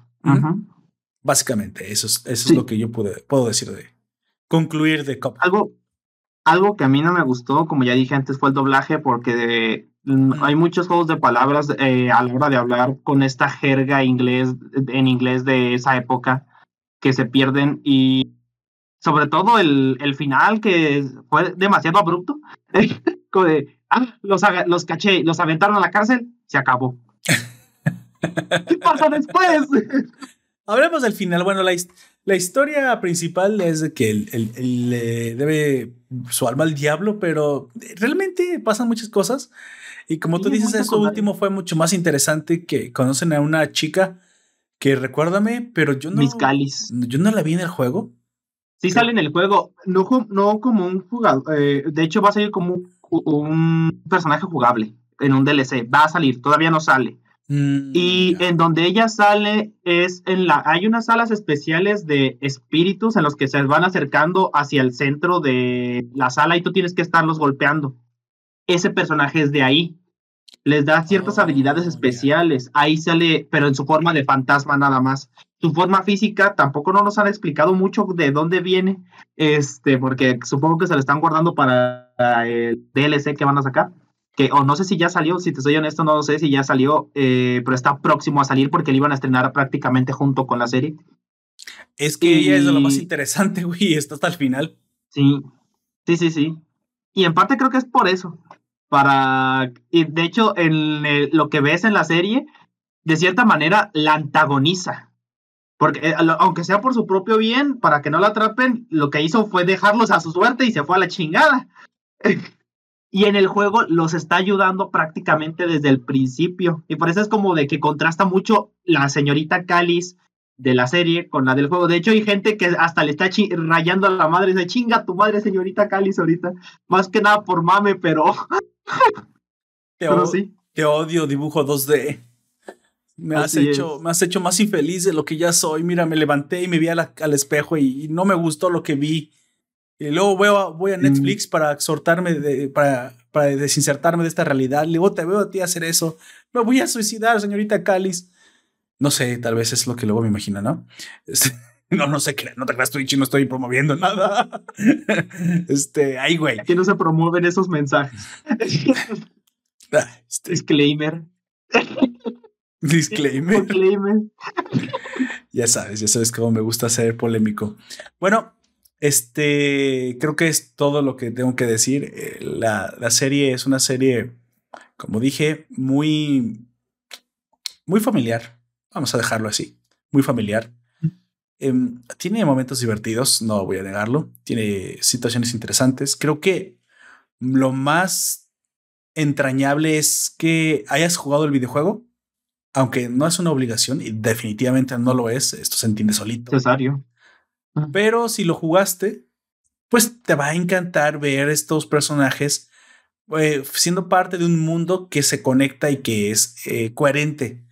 De cierta manera, sí te plantean que hay un pueblo, hay una ciudad, lo, todos los personajes viven aquí, de una hasta Cerdonio. De hecho, Cerdonio me encantó, ese, sí, sí me gustó. Sí, es uno de los mejores personajes de Cerdonio y que, de, y que las interacciones con los hermanos, supongo que los hermanos Cuphead, traen cierta, supongo, cierta nostalgia y, cierto eh, guiño a, todo lo que tú estuviste jugando. Lo que pasa es que con el, cuando juegas, pues le pones poca atención, pero acá, pues bueno, cuadra perfectamente. Eso sí, hubo una clase como de esfuerzo de los guionistas de que cada uno de los personajes tuviera una sí, sí encajaba en la historia, pero que aparte tuviera su propio interés, em, parte interesante de ella. Personalidad. Personalidad, eso es lo que quiere decir, su propia característica única. Y creo que me gustó, me gustó, creo que los hermanos, desde que vi los hermanos Sapo, dije, ok, esto está bien hecho, o sea, sí. sí es uno de los, creo que es uno de los mejores personajes también que tienen los hermanos Sapo. Me encanta esta mecánica que tiene de querer pelear por todo. O sea, lograron. Y, la frase que tienen, ¿y qué si lo hago? Y se agarran a putazos. O sea, lograron transmitir básicamente lo, la idea que tú tienes de los personajes en el juego a una idea coherente y que aparte encaja perfectamente en la aventura, aunque de repente pueda ser eh, pues inocua porque es capítulo por capítulo, pero bueno, se, se, trata de su propia historia. No, no conecta con nada más, pero ese capítulo es interesante cómo es que, cómo es que los meten y sobre todo cuadra perfectamente, no, no descuadra. En ningún momento sentí que ni siquiera las verduras, que era tan extraño, eh, sentí que fuera. Se sintieron fuera de lugar, ¿no? Se sintieran fuera de lugar, exactamente. Es lo que quiero decir. Todo se siente perfectamente eh, encajable. Plausible, vamos a decirlo, en este mundo. Y, cuadran como, como piezas de rompecabezas en este mundo que crearon que se asemeja mm, a la aldea de, de Box Bunny, si quieren. No, no, de Box Bunny, no, no es cierto. Se, asemeja, de hecho, al mapa original en la estética, pero sí se asemeja como una clase como de ciudad o aldea donde conviven todos los personajes. De hecho, hay un personaje interesantísimo, no interesantísimo, divertidísimo, pero mejor, que es el, el teléfono que ah, sí. le pasa todo lo malo y que digo, ok, es que estas características están interesantes. O sea, el, el guion, mejor dicho, la historia, o, o, si quieres, los creadores de la serie, trataron de darle sus propias y únicas características a la serie que no, están, que no las encuentras en el juego. Como dije, el, el personaje también, el gordito, el, el que siempre está con el diablo, el demonio secundario, también tiene un desarrollo para que por él mismo también cargue. Los, los alcaldes de la ciudad, eh, de cierta manera, también fueron creados para no tenían por qué aparecer, pero los crearon. Lo que trato de decir es que metieron elementos para que la serie se sostenga por sí misma y sea interesante y no sea una situación que si no la ves, no te pierdes nada, no si te pierdes. Si jugaste el juego y crees que no tienes que ver la, la serie porque simplemente es un reciclaje, no lo es. Eso quiere decir. Es como una, expansión. Exactamente. Una expansión al lore de lo que nosotros vimos. Es una expansión del lore de lo que viste y que acá lo enriquecen, lo encuadran mucho mejor y lo desarrollan más allá. Como dije, siempre con un tono infantil, que fue lo que probablemente a mí no me, no me, no me gustó tanto, pero muy, muy interesante. Ves al diablo ser un poco diferente de lo que lo ves en el juego y acá en el juego, pues solo lo ves como pura maldad. Acá tiene hasta un desarrollo más interesante, más, tiene más personalidad el diablo en el. Y de hecho, eh, me recuerda al personaje de las chicas superpoderosas, a él. Él. por, eh, por esa, eh, esos manerismos que tiene, ¿cómo les dicen? Queer. porque no especifican que sea gay ni nada, pero te da muchas referencias a eso. Y también me recuerda al mismo tiempo cuando Bugs Bunny y ellos se vestían de mujeres y le soltaban besos al Elmer Gruñón, ese tipo de cosas También me recordó mucho a eso. El diablo de español no es tan afeminado, eso lo, acabo de descubrir. No, no, no. no, es para nada. De hecho, no, no, se pierde mucho eso. Y es parte también de la gracia del diablo porque es como un medio coqueto de cierta manera. En el capítulo en el que están, eh, que, se quita el suéter Cophead, este, eh, no, no, sé cómo es en español, porque ese capítulo sí no lo vi en español. Se le acerca y le hace, no eres, eh, no eres tan malo cuando hace así, lo, dice de un tono así como de muy coqueto, como que tratando de coquetearle, y cuando lo toca esa cosa como de, se, queda como de, excuse me, ¿cómo que no tienes el suéter? Perra, algo, ah, nomás le faltó decir ah, eso. bueno, Por eso te digo que se, se, pierde mucho en el doblaje. Supongo que me hubiera gustado más a mí como adulto verlo así entonces, básicamente. Bueno, Anyway, pero alguien tiene que verlo en el doblaje, así que pues me sacrifico y lo hago yo. Bueno, vamos, vamos llegando al final, amigo. El tiempo se nos terminó. Eh, vamos, vamos concluyendo. No sé, sacaré las. Sí, supongo. Como siempre, les diré las tres claves de, de por qué ver Cophead. Uno, la relación de los hermanos esto ya lo habíamos hablado, me gusta mucho cómo, cómo me recuerdan a, los Elric, básicamente, en el anime. Y eso es interesante, la verdad es que es interesante y es un mensaje. Es una muy buena mecánica bonito de, equipo. Que se ha perdido hace mucho tiempo y ya no, ya no, y que se ha recuperado en, en las caricaturas.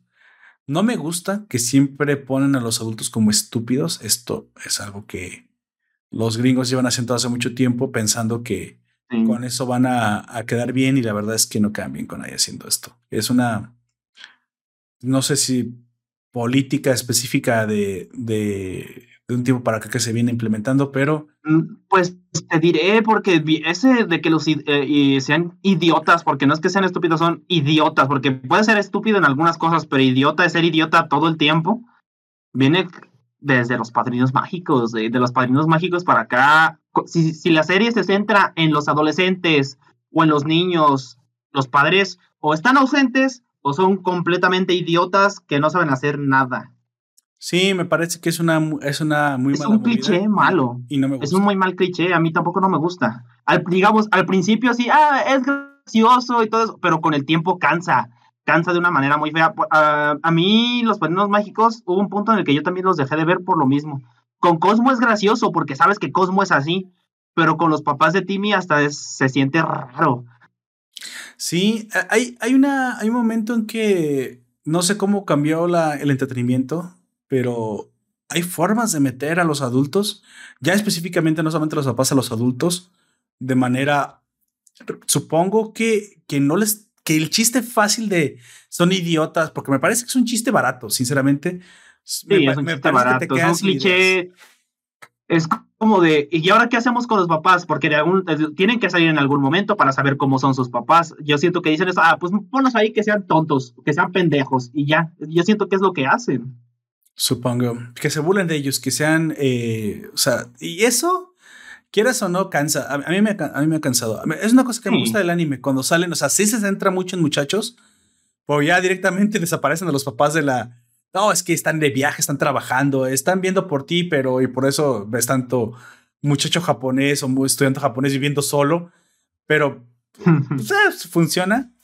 O ya directamente aparecen a ratos solo para complementar la historia. O sea, si no son los protagonistas, pues no lo son. A veces ayudan, a veces no, pero me parece que no tienes por qué meter un cliché tan tonto si pues bueno, y no es necesario. Y no va de ellos, ¿no? Como dices, Cosmo me parecía que tenía esta personalidad tonta, un poco ingenua, y le quedaba bien, pero ahí, tío, fue evolucionando, fue evolucionando, y no solamente es la, el único lugar. Tal vez dices, ya, pero tú estás muy viejo, ya no te gustan las nuevas ondas. Pues podrá ser. Podrá ser. Puede ser, pero es que de todas maneras, si tú dices eso es porque no te habías dado cuenta del cliché o no quieres darte cuenta de ese cliché que es un cliché negativo. No porque dañe la figura de los, de los adultos, no, sino porque es cansado, es eh, se usa demasiado y simplemente deja de dar gracia. Y como tú dices, dañar la figura de los adultos puede generar muchas cosas, pero no creo que buenas. No. La menor a la larga. Bueno, sí, porque, por ejemplo, ah, están los clichés antiguos que podrían decir que el mexicano siempre con sombrero. Ese hasta cierto punto podría ser un cliché de manera negativa, eh, que a lo mejor nos da risa y ya nos da igual, pero en ciertos puntos pudo haber sido un cliché negativo, pero en este caso no es un cliché de ese tipo, es un cliché cansado tal cual. Sí. Dos, me parece que si tú no la has visto, la estética da mucha nostalgia y está bien lograda. De hecho, no tiene poca calidad. Eso sí, se lo tengo que estar todo el tiempo diciendo. A Netflix, eh, felicidades por el juego. Técnicos. Siempre que aparece el diablo es impresionante cómo tiene. Tu línea ideológica es lo que te está matando Netflix, no, no es tu capacidad técnica. Eso te lo digo. Si me estás escuchando, señor Netflix, eh, haces, haces bien las cosas en el ámbito técnico, pero eres un pinche programa de mierda. Así que por eso no, te, no tus no quedan tan bien. Pero lo técnico está impresionante. Me gusta. la escena que más me gustó. Ah, bueno, quiero hablar de un par de escenas en, esta, en estas conclusiones y también te invito a que me digas tus escenas favoritas. Por ahí hay, hubo dos escenas que, me, que las amé, güey. Y que por eso también perdoné las partes aburridas porque dije, bueno, bueno, eh, la parte la tengo que ver para reseñar, así que ¿para, qué me hago pendejo? La voy a ver. Pero esto dije, ok, joyitas, o sea, como, como pepitas de oro, pero bueno, ahí están y las quiero mencionar. Una cuando don, don Caldera, ¿cómo? Don, don Caldera. Don Tetera. Don Tetera. Don Tetera. Este, piensa que lo van a matar, güey. Malinterpreta ¿Ah, que lo van a matar.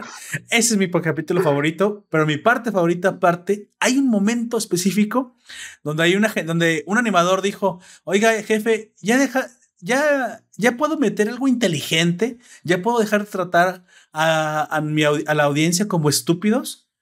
Sí, pon algo de alto nivel, pero solamente poquito. Recuerda que Netflix nos prohíbe tratar como inteligentes a nuestros, a nuestros televidentes. Ok, y meten, y meten una parte, una sección de la canción del Lago de los Cisnes, de la ópera de Lago los Cisnes, cuando Don Tetera cae entre una mina y otra mina, como, como caen explosiones y comienza a volar de un lado a otro, como que explota y la explosión lo lanza a la derecha cae en la derecha en otra, en otra bomba y la bomba lo lanza a la izquierda y él comienza a dar giros en el aire como bailarina del lago de los cisnes, con la canción del lago de los cisnes.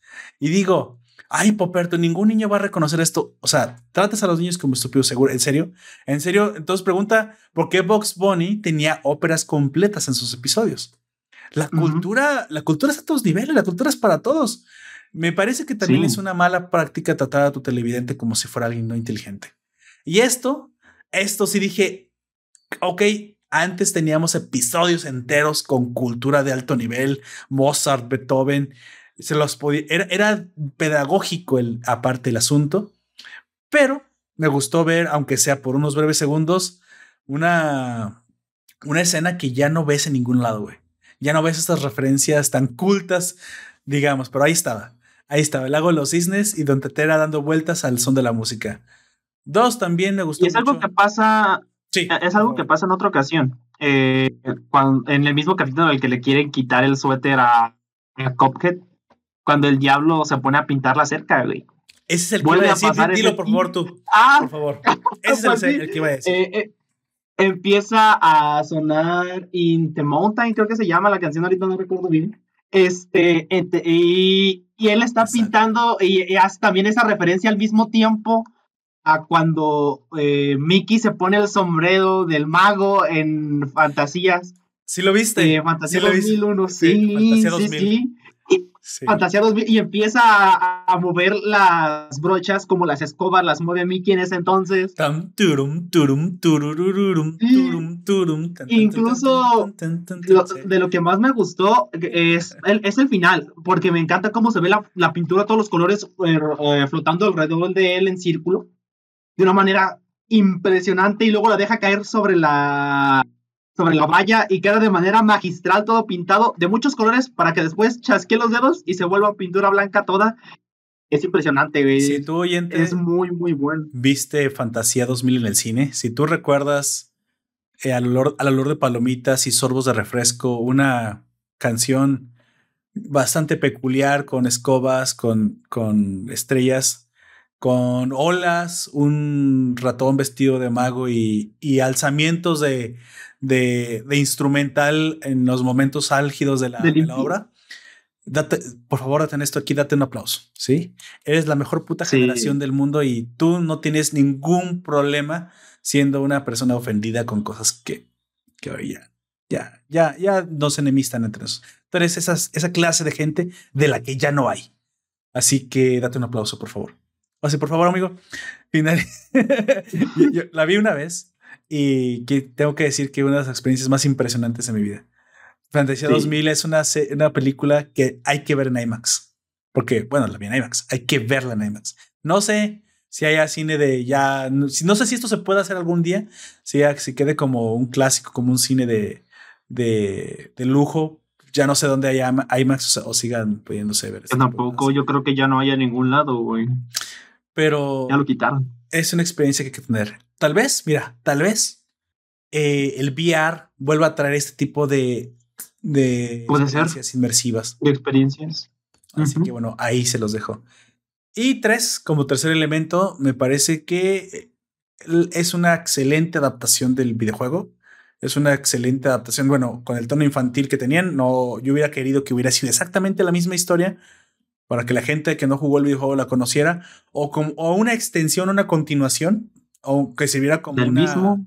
como un Cuphead 1.5 y luego supongo que que expandiera el lore, pero no, fue una reimaginación completa de la historia. Los personajes están ahí, pero no, no la esencia del, del argumento. Pero, pues bueno, funciona como para ver nuestros personajes una vez más ahí, esos personajes con los que pasamos tantas horas de corajes y esos enemigos que no podíamos matar. De hecho, nos quedaron a deber bastantes, ¿eh? Eh, sí. Hay un montón. El dragón, nomás sale como referencia. El que yo sí sentí que hizo falta y que yo quería ver es la plantita que baila, güey. Sí. la margarita esa, eh, yo, que, yo estaba esperando a que saliera, güey, pero no. Y es uno de los más eh, de los más famosos. Ese junto con el primer boss, que es esta bolita que literalmente matas y su tumba te empieza a atacar. El opening, supongo que que pues bueno, es lo que en el opening sí está esa, están las margaritas, pero también pero no muchas cosas que no, que no estábamos acostumbrados a ver. Creo que el, este episodio del, del cementerio fue como un, simplemente como un guiño al, al escenario donde salen los esqueletos. al tren. Así que, pues bueno, o sea, trató de ser, hacer referencias. También nos quedaron a deber el cuarteto de, de voz. Este. Sí, sí, sí pero bueno, no salió tampoco. Así que hay muchas cosas que nos quedaron a deber.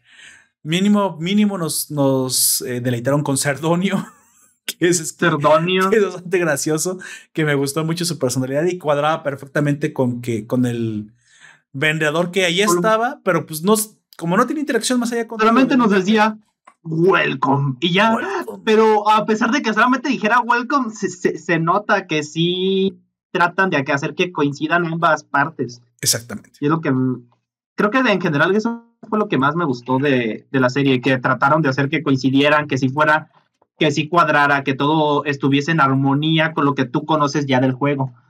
De hecho, este ahí también vemos personajes que muy probablemente veremos en la segunda temporada, Es, yo no sé si ese comprador misterioso que le compra este mercancía. Las granadas y todo eso. Sí, mercancía de contrabando cerdonio lo haremos en la segunda temporada, pero definitivamente también es un intro, una, a lo mejor un intro a personajes que veremos junto con Cáliz. Más adelante. En la segunda. Así que, pues bueno.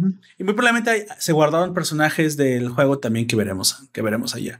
Los interesantes, creo que, creo que la zanahoria, esta zanahoria era imposible que no la viéramos porque mucho del, del digamos, de la promoción del videojuego se hizo en esta escena del jardín, porque la zanahoria era impresionante, es, es, impresionante técnicamente cómo se ve el juego con, el, con la zanahoria, sí, como que era como de lo más eh, reconocible del juego, así que pues bueno, paso lo sacaron. Yo espero ver a más personajes y a evolucionar un poquito más, tal vez lo del diablo sigamos viéndolo un poquito más, más adelante, no sé qué Deberíamos tanto, porque, porque lo del alma pues sigue siendo el, el problema y ya lo trataron bastante bien, con dos episodios, pero bueno, como dices, a lo mejor la Margarita se la están guardando también. Ya, ya, ya, ya es lo que veremos en la segunda. Lamentablemente no tiene el tono que yo quisiera, pero pues bueno. Sí. Es, es lo que hay, como dicen por ahí. No es lo que esperábamos, pero estuvo bien. Amigo, últimos comentarios. Si no, vámonos despidiendo. Pues no, yo fui Aoyak. Buenas noches, tardes, días. Ahí cuando nos estén escuchando, eh, y pues un gusto hablar de los caratazas aquí. los caratazas. Ay, güey, cuando se les cayó el asa, eso sí me gustó mucho, el asa de leche. Yo, y también se me hizo bien perturbador como la gente. Eh, eh, yo traté de hacer un cime y lo que pensé es que se le hubiese descarapelado la nuca completamente y es algo, algo así, porque es en la parte de atrás de la cabeza. Eso, sí estuvo genial, güey. Eso sí estuvo, estuvo interesante. Digo, tenían atisbos de, de, genialidad, solo que el tono. No, yo creo que no es la gente, güey. Yo estoy seguro que no son los creativos. Es la gente que dice, jefe, por favor, déjeme hacer algo inteligente. No, no, ya sabes. ¿Quieres quedarte sin trabajo, perro? ¿Quieres trabajar? Este, para, no sé, para Disney. No, no, no, entonces te callas. Bueno, como si fuera peor, es casi lo mismo. yo espero que este tono pase. Lamentablemente tenemos, yo creo que los siguientes cinco años no va a cambiar. Pero vamos a comenzar a recuperar, eh, pues supongo que, que nichos que ahorita están siendo atacados y vapuleados por, por la política. Ya, pero hay mucha gente que ya no, ya se harta, ¿eh? Hay mucha gente que. Sí, ya, mucha gente se está hartando. El mercado se regula y, y, espero, pero todavía nos falta, según expertos, unos cinco años para que volvamos a hacer esta sociedad que no nos la pasamos peleando porque no hay personajes homosexuales en la serie de, no sé, una serie, eh, en cualquier serie, o sea, puede no haberlos, ¿eh? Si, la, si el objetivo del, del creador no cambia. Yo creo que el problema, no el problema de agregar personajes así es que lo único que aportan es que son eso, que son el gay del grupo y solamente aportan que son el gay del grupo. Algo de lo que a mí me gustó de equipo y los magni magnimales, no me recuerdo cómo lo dicen en español, es maximales, es en, eh, es en inglés, es que el amigo de equipo es gay, pero no aporta que es gay, él aporta que es el amigo de equipo, que la apoya desde el principio, que hace un buen dueto con su amigo el bicho, que creo que se llama Raymond. Es que eso es lo que deberían de hacer. Si quieres meter a un personaje gay, no hay pedo que sea gay, que sea negro, que sea lo que tú quieras, pero que no sea lo único que agregue a la trama. Que no sea lo, o, que todo gira alrededor de que soy la lesbiana de aquí y voy a ser la lesbiana y todo gira en que soy lesbiana. No, eso no es. Ni siquiera No nos quejamos de que haya, güey. El, que, el problema es cómo lo, lo hacen. No venimos, mi, generación no viene de Ratma y medio, güey. O sea, ahí tienes que lesbianas, gays, transexuales. Moon, Taylor Moon, ahí es todavía mucho más marcado todo eso, aunque las cosas como son, trataron de ocultarlo.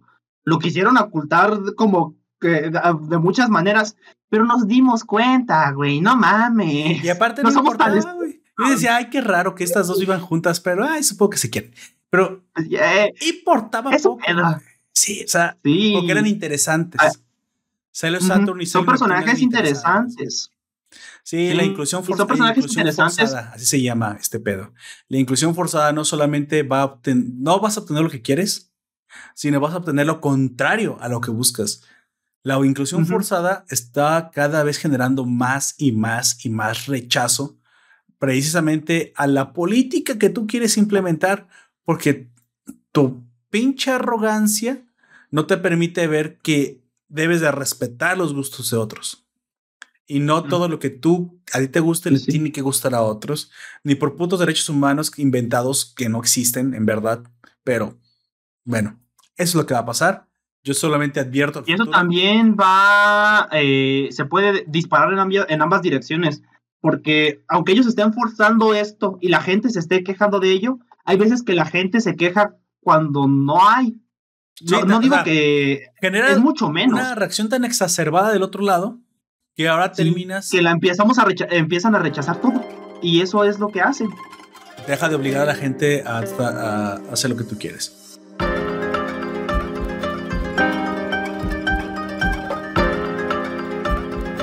Bueno, Llegamos ahora sí al final. Vamos dándole cierre. Yo fui Roberto. Gracias a todos los que nos acompañaron en el directo, a todos los que estuvieron al pendiente, a todos los que nos escuchan semana a semana. Gracias a, los que nos dejaron comentarios, a Licten y a todos los que nos comentan en, los, en las publicaciones.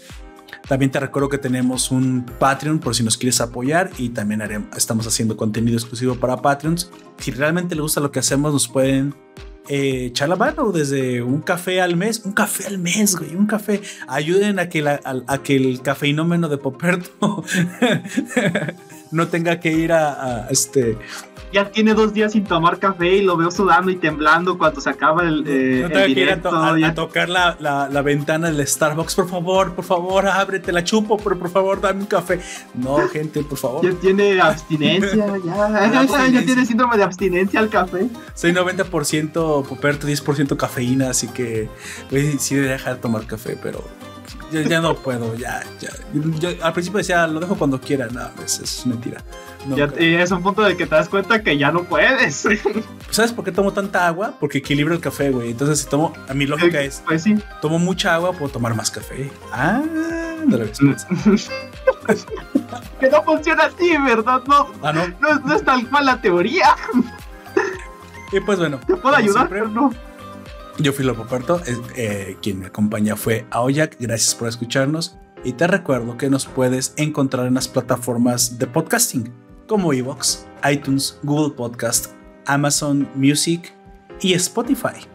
Hasta la próxima.